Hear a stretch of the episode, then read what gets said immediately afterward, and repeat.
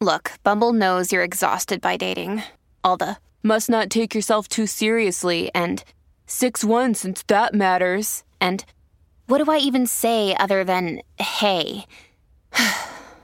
well, that's why they're introducing an all new Bumble with exciting features to make compatibility easier, starting the chat better, and dating safer.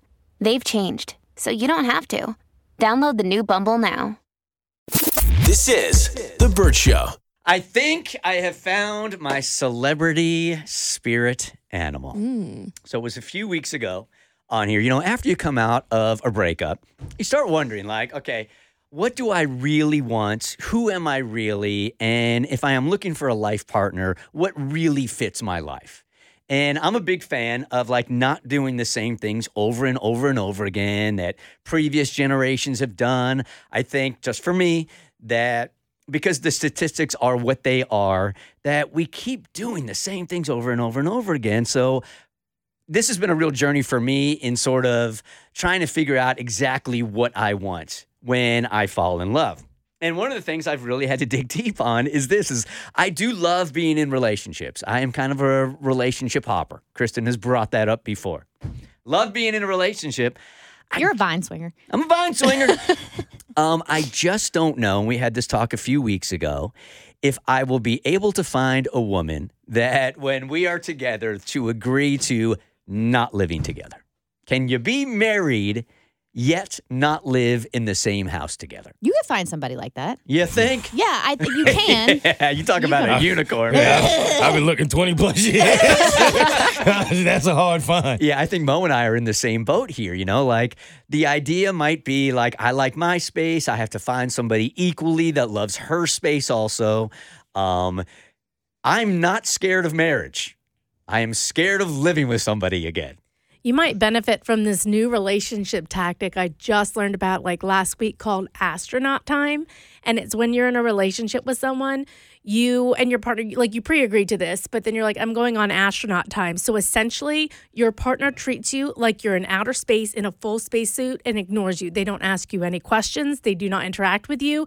So it allows you, like, like if it were me, I could go about the house and do whatever I wanted without my husband being like, "What's for dinner? Did you do this? Did mm-hmm. you do that? Hey, let me talk to you about I don't know, whatever electric car." Like you don't talk to me at all until astronaut time is over, and then we hang out. So you kind of get the experience of having alone time. Yeah. It's just about respecting space and boundaries, and you invoke as- astronaut I do time. love that. And that probably happens in your house with Bart because when we come home after talking for five and a half, six hours, at least when I was um, in my relationship before, that astronaut time was one hour. It's a qu- pretty quick trip to the moon.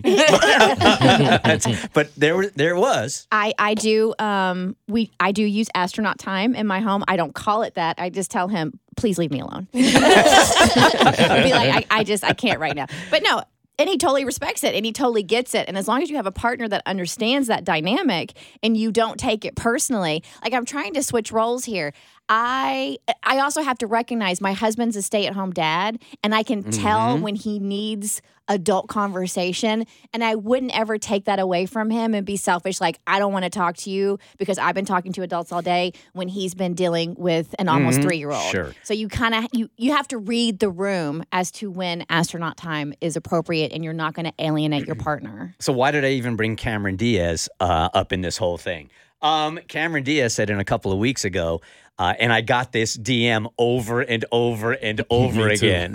you did too. Uh, she said in, inter- in an interview, we should normalize separate bedrooms. She said.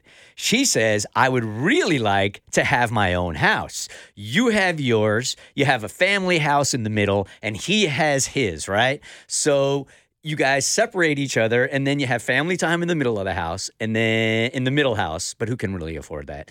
And then Cameron Diaz. you go back to your own either houses or rooms if you want to dumb it down.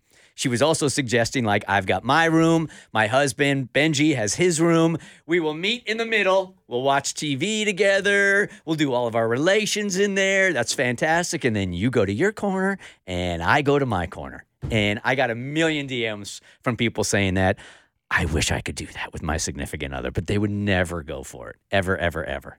Uh, good morning, Lori. You're on the Bert Show. Hi. Good morning. Um, I think this is a perfect idea. I think it's amazing. Um, I live by myself and have my own job and my own life. And when I come home, sometimes I don't want to interact with people, and I like having the choice to be able to go and do that. So I think this is an awesome idea. Now, if you brought it up to your significant other now, I don't know if this is a man or a woman or whatever, uh, would they go for it? um, don't have one, but if they're not down, then probably not going to work. Yeah. Honestly, I I like my space, and I maybe why I'm 33 and still alone, but um, I, Well, Lori Bert, Bert Lori. Yeah, right. hey, I'll see you at the church on Friday. This is The Bert Show.